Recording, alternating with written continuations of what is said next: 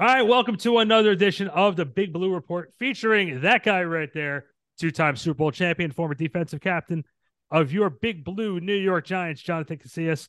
And with us, always the professor, Big Daddy D, the president of the Taylor Swift fan club. And happy birthday, Tucker. Hey, That's Happy right. birthday, That's little right. Tuck, baby. Little Tuck going going 12 strong tomorrow. Nice, man. And It's a I'm a good G- thing, hey. Gemini's in the building, baby. Gemini's all about it. Uh-huh. Yeah, but he fits too. He absolutely fits that mold. That's good stuff. And I'm Randy Zelia from Back Sports Page. And guys, OTAs are continuing. Um, and you know, these are now the dog days of OTAs. These are the days where it's the hello, my name is name tags come off. Yep. The they're they're starting to scheme a little bit. They're getting some guys back in shape.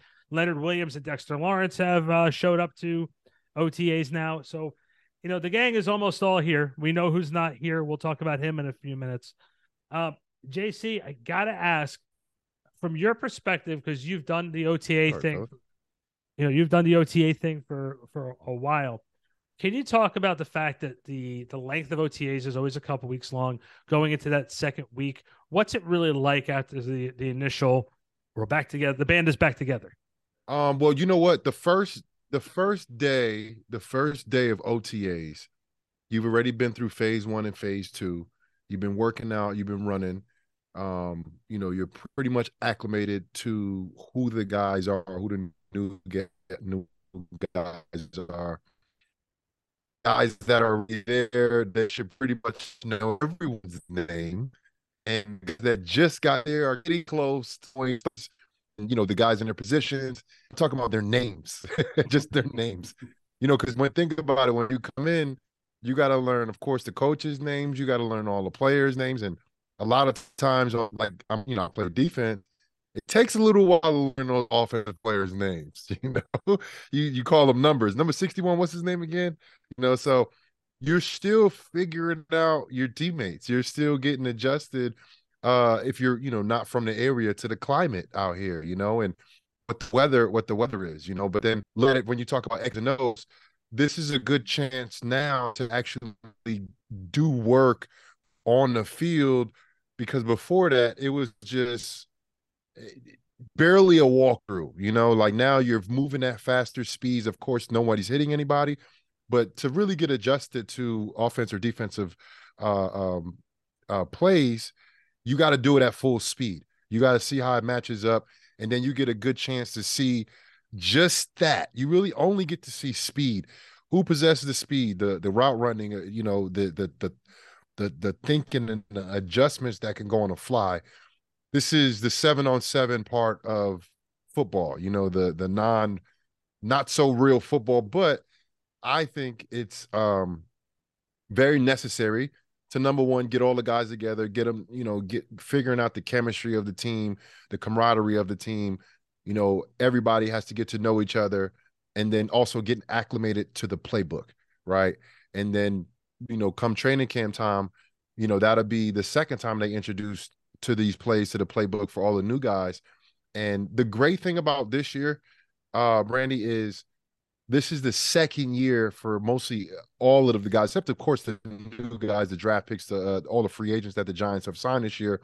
But you got a second year under Wink's defense, Kafka's offense, and last year there was there was it was the first year. So you, I, I was a guy who always asked questions. If you ask a question last year in a new defense, that coach you asked the question to, he's new too. So it, I know it was a lot of times last year that they were like let me ask Wink about that. I'll get back to you later. Now, not only do you have the coaches with the second year getting the grasp of the defense, but also the players. So now there's not going to be so many unanswered questions in these meetings, right? Mhm. Because that's what it is. You see a scenario and you're like, okay, this will put stress, uh, this concept will put stress against our cover too, right? Okay, so what do we do as an adjustment or something like that? If and that's like a football 300 level course type Right. question. You know, like you don't get those on day one. You don't get those, in, you know, you get those on day five, day seven, uh, from veterans that understand how defenses work. And you got to be a high level guy to answer that question, or at least have a high level of understanding of what you're running. to be able to answer questions like that. Now they have a roster full of guys who can answer those questions for all of the new free agents and also the rookies as well. Yeah. The 300 level guys are in the same room as the 100 level guys, right? And so that's they're all in the same room together. in the same room. So when those answers come up, I mean, that's it's actually. I mean, I, you, you think about uh, the system and how one would go about installing it. It really is very much like a collegiate course, right? You've got your syllabus, you've got the things that you need everybody to know, the basics that get covered. Um, and then it's really just a matter of kind of bringing everybody along uh, and having that second year, having those guys in the room that are now the two and 300 level guys. They didn't have that last year, to your point, JC. They didn't have that last year they now have additional resources beyond the coaches that know what's going on that they, you know, guys that are going to be in their position room that they can talk to and ask questions of and really kind of, uh, you know, get it solid and solidified in their own mind. So I think that's that's yet another um, another feather in the cap, if you will, and another arrow in the quiver this year that we didn't have last year. The guy that you're describing, though, um, is Jihad Ward in my in my eyes. Jihad Ward, who is understanding the Winks defense, who understands what they're trying to accomplish and what they're able to do. I think Jihad Ward is the guy there who can help bridge that gap from the younger guys to, uh, to with the veterans to the younger guys, making sure that message is getting across the right way. Jihad's been in Wink system before. He understands what they're trying to accomplish, and it seems like he has stepped up uh, as a veteran. The guys like him. The media doesn't love him. The guys like him, and that's just uh, you know something that it, it's it steps off and does very very well uh, for that locker room when Jihad Ward is very involved with everything. yeah, you, you gotta see some guys. Like I was always willing to help younger guys. Not all vets are the same, right? I'm not mm-hmm. saying he's mm-hmm. not like that, but some guys, man, you ask them a question, they look at you like, you better figure They said it earlier, bro. Like you should have been paying attention. like you know, you can't really fault them for it at the same time because it's all competitive, right? Like, yeah, it would help that your teammate would understand it, but it will also, you know, if y'all play the same position yeah, put him in good, a better spot to take your job. You know, or you're giving mm-hmm. him information and keys to help him, you know, take your take snaps from you. I, you know? I literally just had that mental picture of JC going, he doesn't understand it. He doesn't understand. I I had a guy, I'm not gonna say his name, but he was in New Orleans. He first of all, he wasn't he was so like he didn't take his notebook out for the meeting. Mm. He had mm. his feet kicked up on the desk. Ooh. Wasn't paying attention at all.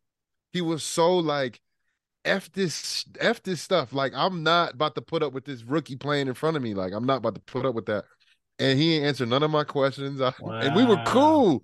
And I would always ask him stuff. I was I was that annoying kid, you know. And and then when I started playing, now I'm really asking questions like, bro, like mm-hmm. on cover two, and they run that seam wrap, blah, blah, blah the quarterback's looking like I'm asking all of those high level questions because I'm I'm a rookie. I'm I'm young. I don't know nothing. I was basically just taking a one on one course, the 202 course. Now I'm on 426. Mm-hmm. Like there's some there's a gap there. There's some yeah, man. There's a there, and a lot of veterans did fill that gap. Mm-hmm. Scott Shanle w- was a guy that played the position in front of me. Uh, Scott Fujita, of course, Jonathan Vilma. Yeah. I played next wow. to him, so he would he would move me if, if he needed to, you know, which he did. Yeah. he did a lot, you know. But then I kind of took that and was like, I'm gonna help the guys out, you know, and, and, as much as I can help, you know, even when I was a full time starter, um, coach kept me on the special team depth when I was in New York, and I would be third string. We didn't have third string. We just put so I can go to the meetings because he knew how helpful I was mm-hmm. to the younger mm. guys, and like I would literally be there for guys horrible feet, footwork because a lot of the skill position guys, they're not taught in big skill, they're not taught how to kick slide. So when they get the punt, they struggle because that's just something that's not natural going backwards. DBs can do it, but hmm. again, mm. the footwork's different, right? So I would take out like Andrew Adams. I would take Andrew Adams and be like, bro, put your left foot, put your weight on your left foot and kick. You gotta kick back, bro. You're gonna get mauled yeah. if you don't get depth. Like I'm, I'm on top of them, and I'll show them. Like, look what I do to guys. If you're not perfect, if you're not doing your footwork correctly, you're gonna have somebody like me who understands how this stuff works. That's gonna use all the tricks, and he's gonna use it against mm-hmm. you. You know, so I would always try to help guys out. But Randy, everybody's not like me everybody's not like that. Well, so I... hopefully, and look, I think the Giants did a good job in bringing in high character guys that are willing to do that and and willing to to be there to help and support the younger guys and bring them along because I think that's what make a team uh, get together faster in terms of everybody caught up to the same page. that's the culture they built, right? That's the culture they instilled last year, right? It's it's the team mentality, and they're going to bring in guys that fit that team mentality. Maybe that's one one of the many other reasons why DeAndre Hopkins is not going to be a giant. But we'll talk about that later. The question I have, though, the really important question is at what point during the OTAs do they start fucking with each other? Do they start like hazing the rookies a little bit? Do they start doing the practical jokes and the pranks and and all that? Has that started? oh, now? absolutely. Oh, you right, got to believe, like you know, first of all, first round draft picks they get all the attention. Mm. You know, that's just that's just what it is. You know, so you be- better believe Baker has already done some stuff already. You know uh, for rite of passage. That's mm. what I think. I mm. think that's just rite of passage. You know, younger guys got to carry equipment, got to get food, uh, got to sing, you know, got to stand mm. up and, you know, tell everybody public information, which is the signing bonus and all that, what school you go to, you know, and, and it's so funny because, man, I remember like some of these guys, man, I'm coming in undrafted and they're making rookies stand up, man, and they're talking about, you know, signing bonus whatever four million dollars, er, and everybody was like, "Woo!" Man, you, got... you, don't know. Like sometimes you don't really know exactly how much these guys is getting, and then you find out like, "Hey, he's mm-hmm. good for a long time. Mm-hmm. Even if this football stuff don't work out for him, he's yeah. gonna be straight." Boy, my signing bonus was like five bucks. yeah. I I have a I remember about halfway through the 2019 season. I actually remember it was the Monday night game against Dallas where the Black Cat came on the field, and uh, I was talking with oh, Michael. Yeah. I, I I was talking with Michael Thomas, and Michael um, like you, JC, very high character guy, great guy, and he says to me, he says some of these guys that we have, they just don't get it. We can spell it out for them. Mm. We can mm. write it to them. But when you uh, when we're in man's defense and they're playing zone, and their guys scoring touchdowns on you, there's nothing we can do. There's nothing else that we can do besides saying we are in zone, we are in man. Make sure you stick with what you're supposed to be doing. And he said that there was a particular rookie that year who obviously is no longer with the team. Uh, and Michael Thomas was just right. looked at me, looked at me, and look, he just looked at me, and he was just like, "There's nothing else more we can do to help him." at this point. And I, he mm-hmm. told me who it was. Yeah, he just doesn't get it. He just doesn't get yeah. it. He told me who it was too, and I'm like, I'm not surprised. It was a rookie that year. and, and if anyone who really wants to figure it out, the Giants traded up in the first round in 2019 to get him. So that's oh so if you can put two and two together, let's was see. he a corner? Yes. Hmm. JC got it. JC got it. Who could that be? I mean, yeah. I saw him playing football. I saw him play football. Yeah. It wasn't good. I mean, not all the time. Not all the time. It was a little more bad than good. That's I didn't. Sure. How was I supposed to know we were in man? Because we told you we were in man. Uh, oh so, so, so. I mean, you you have you have stuff like that happening, man. And look, like hopefully it's not one of your better players that you rely on because it's like he's gonna play. You know, he's gonna be out there. Yeah, sure. And sometimes I call that like a brain fart. You know, mm-hmm. like you you you got the coverage, you're you do and you just played the wrong coverage or you play something else. Sure. And that happens, you know, and yeah. the good part, the good time, like the good reason, another good reason that the guys are together and working together that you could you could kind of see some of those things. So like as an older guy, a veteran, you might want to remind them, hey bro, we're mm. man right before the ball is snapped.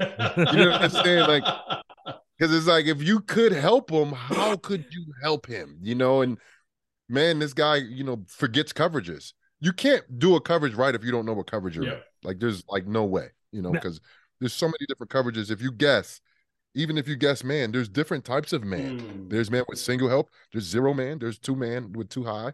Like, you know, so it, it's football is a like you gotta you gotta be on point consistently, mm-hmm. you know? Mm-hmm. And we talk about like the offensive line and what their job means and how they have to be on the same page about every call because if they mess up one time, they can that can be a strip sack, your quarterback can get hurt. Yep. You know, you know, and and it can be completely detrimental to the game and the outcome of the game. So you have to be on point. And I always think like Saquon not being uh, in in in camp. I don't think it hurts him so much because he's been in the offense. He understands. He's a veteran, you know. But I think it helps. It, it hurts him with timing with his offensive lineman and mm. the offensive lineman of how he runs the ball and how he cuts back and how he does certain things. How you need to stay on blocks. Yep. And I think that that hurts him not being around right now. And of course, no, there's not they're not hitting, but I'll always fully in full support of everyone showing up for OTAs. Yeah. Yes, it's optional. Yes, you don't truly have to be there, but it it helps. It helps, man. Every bit of exposure you can get to the teammates, to the team. I mean, bonds are formed over shared experiences, and if you're not there sharing those experiences beyond just what happens on the football field, you know, kind of gathering that team mentality, you're missing that if you're not there, right? So absolutely, even beyond just the X's and O's, you know how how am I going to take this cutter? how are you you know how are you going to open up the line so that I can get through that hole? You know the, that kind of stuff is very important to your point. But you know the more you can be around one another, the better, uh, and and that's the kind of stuff that makes a difference when you get to those you know November December games. And and, and JC, I have to ask this from a teammate perspective to the media. When you're in a situation like Saquon's in it sort of leaves your coaches and your teammates holding the bag a little bit, right? Because now they're coming to you asking you questions about him, and it's it's it's sort of as as a teammate you have to be careful because you're trying not to talk for Saquon in that situation. You're not because you're not want to put words out there. You don't want to say, well, you know, he should be here because then you might be starting something that's not really attention yeah. that may not have to be there. Well, Saquon's situation is totally different. You know, he he doesn't have a contract quite yet. Like he he's not signed to anything, so he mm-hmm. he can't be there. You know, that's that's a little bit of a different situation. And anybody that understands how the business of, of football works knows that he's probably not going to be around. You know, his situation is different. I'm talking about guys that are locked in contractually wise. They're not upset. They don't want more, no more money. They're not holding out. They just decide yeah, not to but show they're up. Still not there, yeah. right? You know, that's the situation I'm talking about because it's like, what are you doing? Mm-hmm. Like, mm-hmm. I'm, I'm sorry. Look, we all want to be parents. We have kids, guys that have kids. We all want to be parents. We want to be good parents. But I'm sorry, football comes first. It has to. You can't survive if you are prioritizing anything over football. Mm-hmm. You can't survive. You can't. And hopefully you're not a single dad. Not too many NFL guys are single dads that don't have anyone to help them take care of their kids. But that would be the only situation that I would think that's okay. But even that situation, unless something happens to your kid or mm. like a mm. graduation or something like that, a family event, like yes. But I'm talking about like not being there for two or three weeks and there's really no good reason. Like, yeah. what are you doing? Yeah. Like, oh, yeah. what more important do you have to do? What do you, what more important is out there for you to do than football? Well, well Dexter, bread and butter. Right. Dexter, Dexter, and Leonard reported late, but they were there. Mm-hmm. Uh, they yeah. weren't. There, they weren't there the first couple days, and then they, they. I think they said they should. He, they showed up beginning of this week, so they missed the first week. Anybody so, see how they uh, how they looked when they showed up? Like I always envision those big boys, right? The, those country dudes that come through you know, the on the offensive line, on the defensive line. You know, I always imagine them coming in a little robust before you actually have to, you know, kind of get it down to where it's, you know, getting down to your fighting weight. You know what I mean? Yeah. Does that does that usually happen or am I off oh, with that? What? Mm. Man, so many guys like like I'm always a guy that stays in moderate shape, you know, and right. I say moderate shape is probably better than everybody else's moderate shape. You know, but I was always like that there are guys who don't like to work out. There are guys mm. who love to eat and just chill and you know, they might get a little running in while they're gone, or they might not do anything. Yeah. Like I remember Darrelle Revis. It was in Tampa. It was sometime OTAs, and we were discussing about training camp. He was like, "Bro, I don't do nothing after OTAs. Like I'm I don't train. Like I just go show up mm-hmm. and I get in shape in camp. Mm-hmm. I mean, this is Darrelle Revis. This is yeah. one of the best corners that ever played football. Revis and he was a little bit round in training camp when he would show up. you know, he'll be on a little bit of a heavier side. Okay. But guys like that, like that consistently do it. Like if you're on the bottom of the roster and you're trying to figure out how I'm gonna make this team, You don't have a chance to do that. You Right. know, you have to be in it several years to go ahead and say, "Oh, I can do that because I respond well to it." Sure. And figured out. yeah. I'll give you one example of something about like what I learned from a veteran player, and it wasn't me being lazy. It was just me being uh smart about conserving my energy, right? So when I was young, we we used to do sprints whenever at the end of practice, uh 10 hundreds or whatever, 17 crossfields, whatever the case may be, and they give us a time. Devery Henderson was one, arguably one of the fastest receivers on the team for the New York New Orleans Saints. Whatever his time was, let's say it was 17. Devery Henderson was crossing that line at 17. He was crossing that line at 17, right? yeah. Not running too hard, Right. not running slow, but he Yep, made his Made time time. every time. My rookie year, I couldn't do that. You know, I, I I couldn't afford to do that. I needed to be hitting that Mhm. hitting that thing hard. I didn't show that I'm in shape. You know, making sure I'm good. My third year, though, fourth year for sure, and then years after that, whatever the time is, I'm coming across right at that time, and I'll be mad if I came in earlier. Like if the time was 17, You're pushing too and I came across at Yeah. like, oh, I gotta slow it down. Mhm. so let me get something. I, I want to make sure I understand what you just said to me because I, I I think my the entirety of my body shuddered a little bit. Did you say 10 100s? As in you sprint 100 yards 10 times in a row? Yeah, it's like after practice too. What the? F- Yeah, you- yeah. Maybe maybe Hell. more like striders. like I knew you guys were in shape, but Jesus Christ. maybe, maybe more like striders, you know. And this is like a time where you you maybe didn't have a, a too hard of a practice, or a coach wasn't happy about practice, Mm, and and you're running a little extra running. Yeah, yeah, yep. And, and, and the conditioning test, same thing. The conditioning test for me is like, go ahead and hit it if you want to. That first one. That Mhm. second one is gonna be a little harder. It's the hardest because first of all, it was outside in humidity. It was always like it could be 75 degrees, but like Mhm. 85% humidity. Oh yeah, no. And you feel like, you're 90. Yeah, dying. yeah. It feels so horrible. Um, so breathing is like difficult you know, on Yep. days like that. Yep. And you know, that last one, that is a, it was a 300 yard shuttle. And when you had to do all the touches, that was the hardest part when you had to touch. So at the end, that last 300, I don't care what shape you was in, that Oh, thing yeah, was gonna hurt. Yes. It was gonna hurt. So for me, it was like, why, why, why am I gonna head going trying to get there early to to show what? Yeah. What am I showing to any to who? It's not real to make it through that 300. Only thing you gotta do is pass the conditioning Mm. test, then you can start camp. You know what I'm saying? Like that's it. So let's just get that done. You know, but the things you learn when you start paying attention to older guys, and it's not like I'm not about cheating or anything like that, No, no. but it's like No, but Why would I experienced. exert Yeah. my energy with something that has nothing to do with football. I'm Mhm. in shape, yes, and then I can go hard on these plays. You know what I mean? Yeah. Like I'm giving my all on every single play. You know, and that's that's all I cared about. I just want to let you. eye-opening. I just want to let you know I can run a 4.0 in five yards. I just want to let you know that five yard. Yeah, that is the five yard dash. that's a five yard dash. I can do a four. I can do a four. a backwards roll.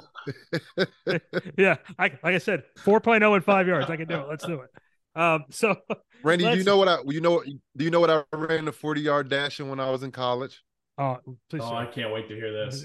Take a guess. Should I guess? Take a guess. Should I Both guess? of y'all take a guess. I'm gonna guess uh, uh four, five, six. Okay. Randy, I'm gonna go four four. four four.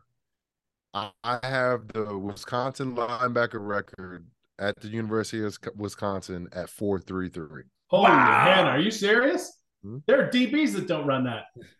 Yep. I felt my junior year, my senior year, I got hurt. I felt like my junior year, I was the fastest person on the team. I, Damn. I might have not been. We had some receivers. We had some receivers. We had a kid named Jerry Butler who was from Philadelphia, who was he was a running back. He was really fast. But one day I caught him at practice. He broke. he broke like 60 yards. And I came up and I, I, t- I touched him out at the end. And everybody was like, "Yo, I think JC's faster than we thought. Because they knew I was fast, but then I ran down Jerry Butler, and Jerry Butler ran like a 4.28. Oh damn. You know, so You were a track guy though, right? You were a track guy Yeah, coming in before you I ran track my my junior and senior year in high school, and even that, my high school coach was like, like he didn't really want me to play run, run track. Mm. Um, but then he saw that I was like running 10 eights, and he was Yeah. like, Mm. You know what? He would tell the oughta. scouts when the scouts come in, you know, he's good at track too, right? Do they continually test that? Like, you know, every time you hear about somebody's 40, it's what they ran at the combine, or it's what they ran, you know, before. Do they consistently test what your 40 speed is? Like, because inevitably, when you come in as a rookie, yeah, you're super fast, but there are guys that pack on some muscle, pack on some athletic ability when they're, you know, training the way that they do for for a pro team. You might even be faster, you know, than than what's listed. Maybe you don't want teams to know. Is that so the Patriots put you through like a mini Mhm. combine. If they didn't, if they try to do it to me, and I was like, I ain't running no 40. Like I ain't, I ain't about to Oh, run wow. no 40, bro. Like it was like, yeah, let's just get get your numbers real quick. It's like middle of the season. Like, what are we Yeah. talking about? I'm not about Yeah. to what? Like, no. But um, a lot of times when when guys are trying out for teams, you know, and then they have some of these workouts that put them through some type of drills. I'm not sure 40 yard dash though.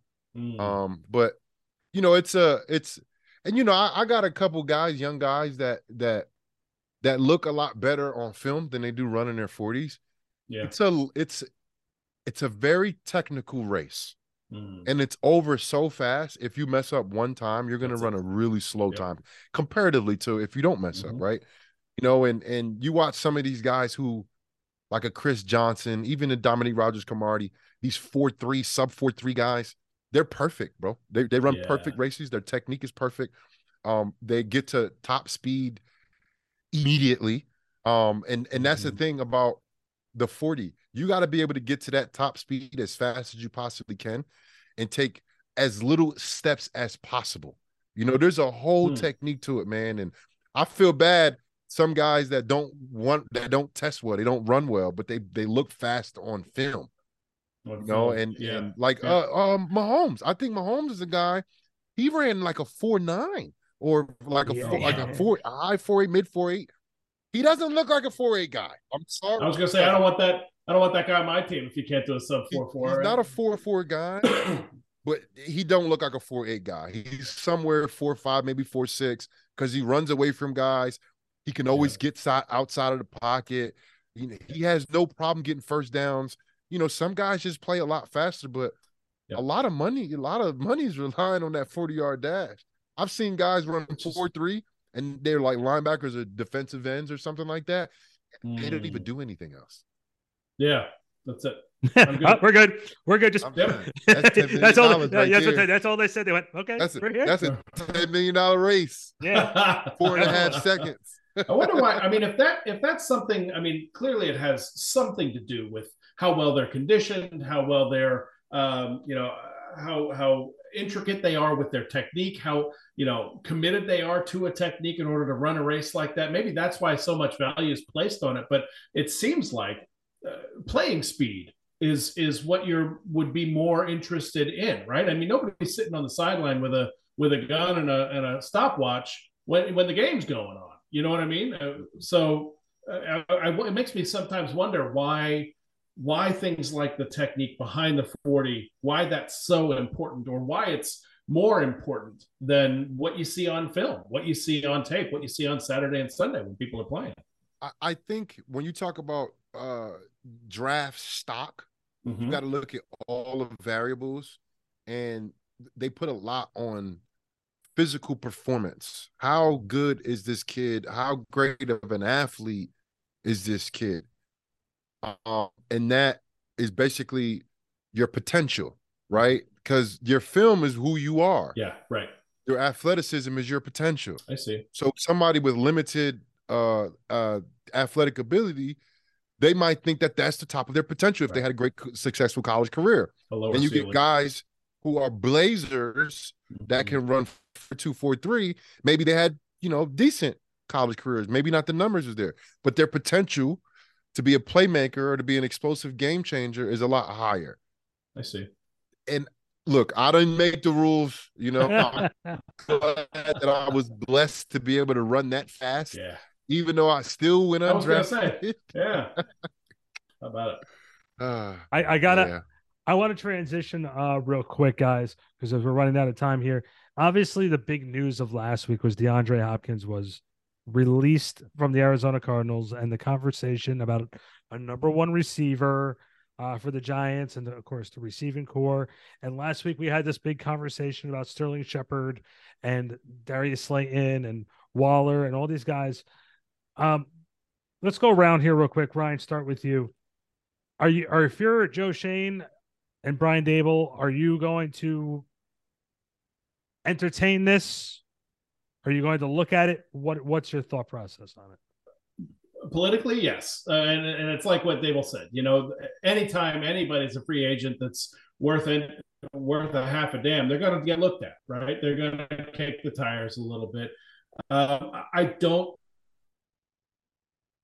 think DeAndre Hopkins represents what this team needs at this point, right? The the money is too high for a guy that is, um, you know, I wouldn't say objectively, but you know, there are some folks that are saying that he might be on the tail end of his career. Um, there was one executive I saw an article. One executive even went so far as to say that he's lost the step uh, and he's not what he once was. Um, so to to take on a guy, it's I guess it's an intriguing proposition, but at that cost, uh, at that level of play, uh, to get the kind of receiver that he would be. And I, I, think it's primarily a possession sort of guy, not necessarily the creating separation blazer kind of dude that you know you might see in a Tyreek Hill or or you know somebody like that. Um, I just don't know that that's the kind of player that we're looking for, and at that cost, it's just prohibitive. I think they already got that player. Mm. I think they already got that you know, that big time player, that big time receiver. It just plays a different position. I'm talking about Darren Waller. yeah, course. Waller.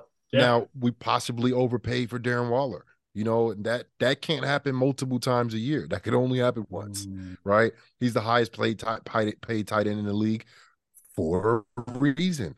The guy can play, but he also has that that risk factor as well because he's missed a lot of time in the last few years, right? Mm. And he's a guy who I think undoubtedly is going to be a very focal point for the New York Giants offense and Daniel Jones. And I think he's going to have a great year if he stays healthy. You know, the Giants already made that decision. They already yeah. went after that big name free agent. Yeah.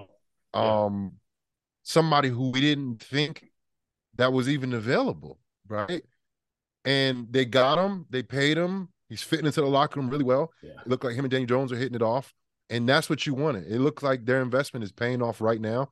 And of course, we won't be able to figure it out till, you know, Dallas comes in town in September, you know, and we see Darren Waller and Daniel Jones and Saquon Barkley and Eric Gray and oh Jalin Hyatt and all the guys out there for the first time actually going against pretty good competition.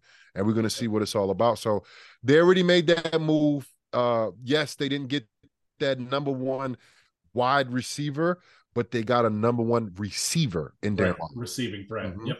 In my, in my opinion, in my opinion of it is obviously he's had his ups and downs over the last couple of years, both on and off the field this seems like a guy who probably best fit would be either going to Gulp Dallas because this seems like this would be a Jerry this would be a Jerry Jones move. I, I honestly mm. feel that this is a move that Jerry Jones would probably make, or uh, you know I can see him ending up with like an Oakland or maybe a New Orleans somewhere. I, I can't see him going to Philadelphia. I don't I don't think Philly needs. Well, all of those guys got number ones that you just named. Michael right. Thomas is back. You got uh, uh, uh Davante Adams still in Oakland.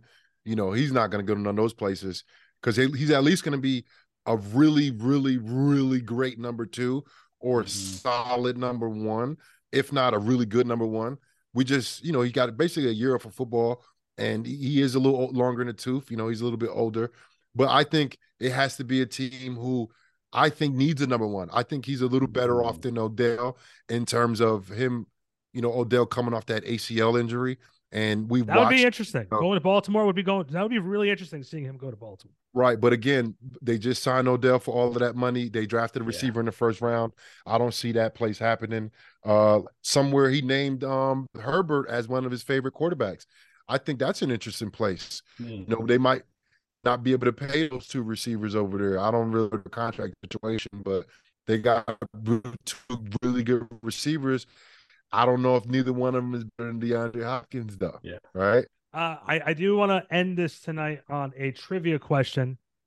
Um, I Uh-oh. was I was going to tease Ryan with it uh, earlier today, but we decided not to.